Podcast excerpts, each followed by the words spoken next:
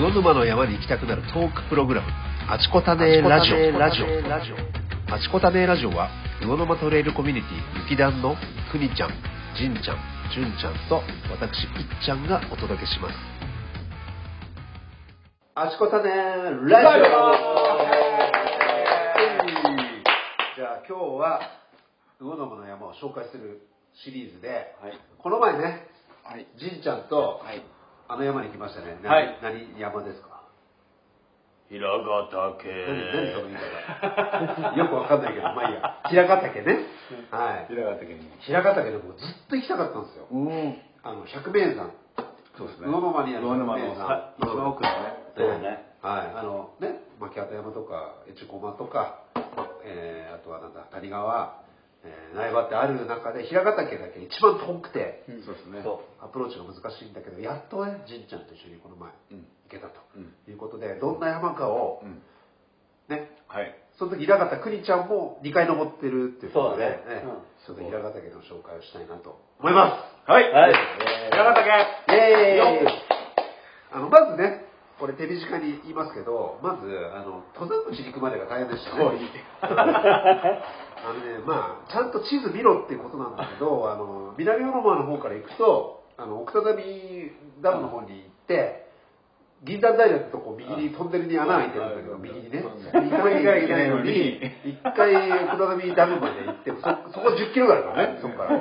トンネルを抜けて。そうそうそう。受けてここじゃねえなって。で、戻って、もう一回小出の方向に戻って、で、違うなと思って、やっと銀座平を抜けて、だから、登山口に行くまでがね、ちょっと、1時間半ぐらいロスして。すごい時間まあ、これ、これ、これはただ僕らがバカだったというだけなんだけど、まあでもすごい、辛かったよね、あれね。辛かった帰ろうかと思ったいや、でも、う んだって、そこで1日で話すことの半分以上そこで話しましずっとね、あの話してたよね、神社とね。それは下見が足んないよ。足りなかったね。何やってるんだそう そうそうそう。で、まあ、ね、銀座平から行くのも、その、なんていうのかな、ダム沿いのね、なんていうのかな。川の、川ねダム沿いのね、こういう道を。すごい道をもう行くから、そうねもう、神ちゃん、か帰りがそうだったもんね、途中から。いやもうやん今日いいんじゃねえかと。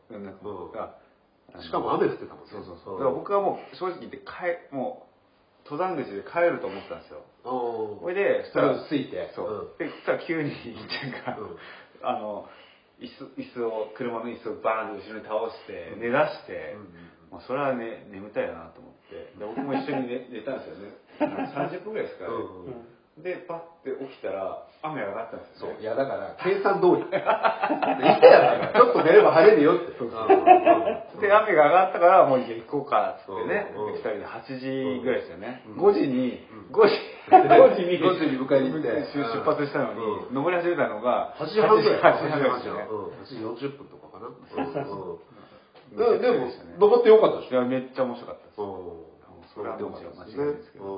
そうそう。あくにちゃん今のところ大丈夫ですか？うん。ね。うん。あそこの山はね。うん。うんまあ、そう。うんあ、ごめん。平方のスペックを何も言ってなかったんですよ、2000? 142メートル。うん。まあ、いわゆる、魚沼地域では一番高い。あそうですね。いやまあね、まあ、高さとかじゃないのよ、あのうん奥深さというか、うん本当に奥まで行かないと。だから昔はだから行けなくて、ああのむ昔皇太子さんとかね、はいはい。あの登りたいって言ったらこう道がピューってできちゃったみたいな、プリンスロードっていうのが、うん。ああそうそうあるんですよ。それができるまではこう本当に行くのが大変な秘境の秘100メーター境秘境でしたよね。はい。で、まもうこのこの時点で相当今時間が空いちゃったんですけど四どんな山でしたか？じいちゃん。あーと僕が思ったのは、あのやっぱ、うんまあ、さ山陽っていろいろあると思うんですけど、まあ、いわゆるこう苗場山にちその地頭があるとか平平べったいっていう意味でこう苗場山に近いみたいな感じ。ね、平ヶ岳っていうだけあってね、上が平べったい。それが平べったくて地頭がこうあるっていうのが、まあ、苗場山に近いのかなって思ったけどでもやっぱスケール的にはやっぱり平ヶ岳の方がすごくこうでかいっていうか、うん。うん。なんか見どころがいっぱいあったああ見どころね、うん。苗場山っていうのは、まあ、地頭がまあポパってあって平らい平らっていうそんなイメージだけど。うん。それ以上のなんか、まあ、卵石もあるし地頭もあるし、なんかバーンっていうこう、うん山の大きな感じもあったし、なんかこうバラエティーには飛んでたなとそうそうね。うん。くにちゃんには、ど見どころは？平方だけど。うん。まああの一番はまああの奥深い山、うん。ね奥深っていうのと道中が長い。うん。ね。だから一般の人はなかなか行けないかなと、ね。いう山なんだけどね。それを俺は2回行ってさ、うん。ね まあだからやっとたどり着いた登山口からもう往復で20キロ以上あるのね。そうね。ううん。ん。僕らに7時間半ぐらいでうん。戻ってきましたけど、そうね。まあまあな体力は必要かなと。うん。はい。ね。卵石もね、素敵でしたよね。うん。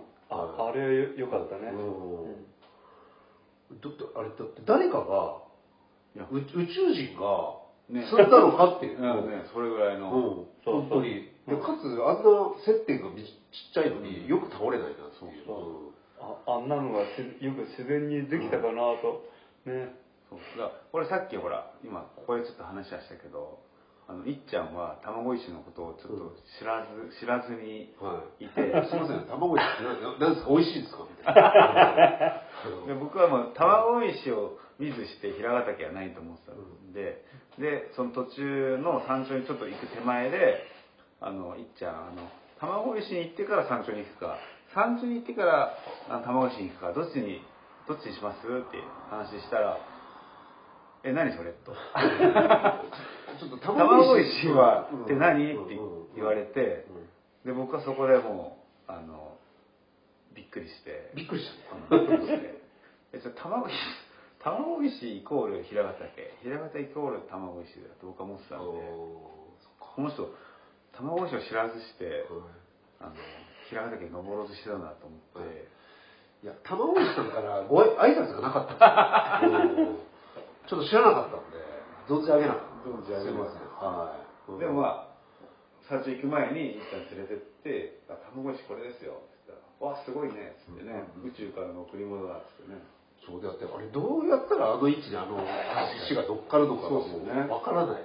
うんびっくりしました。ちょうどでもそのタイミングで晴れたんですよねそう。ずっと雨だしあの、あ、そう。しかも楽しかったのが、僕らが登るスピードと同時に雲が上がってったの、うん。同じように、こそう。う、わーって上がってって。う。ん。だけど、上は曇ってたんですよ。うん。ずっとね。で、だんだん登るにつれて、バーって視界が開けてって、最後その、あの、池のとこに行った時に、全部、バーって見えて、平ヶ岳の山頂もあったしね。で、卵石に行く時はもう青空で。そうそう俺らで、しかも、めっちゃ雨降ってたから、二人しかいなかった。そう。本当二人誰もいなかった。うん。うん最高だったね、あれね。うん。マジで。独り占めという。本当に二人二人しかいなくて二人でおにぎり食っておにぎり食ってる間にもう曇ってきてね。卵岩から山頂ぐらいが一番ね晴れてて気持ちよくて、一番いい時で一番そうそう。天気が良かったそうそう。まあね、そこだけ楽しんで帰れべ帰れべと。そう。ね。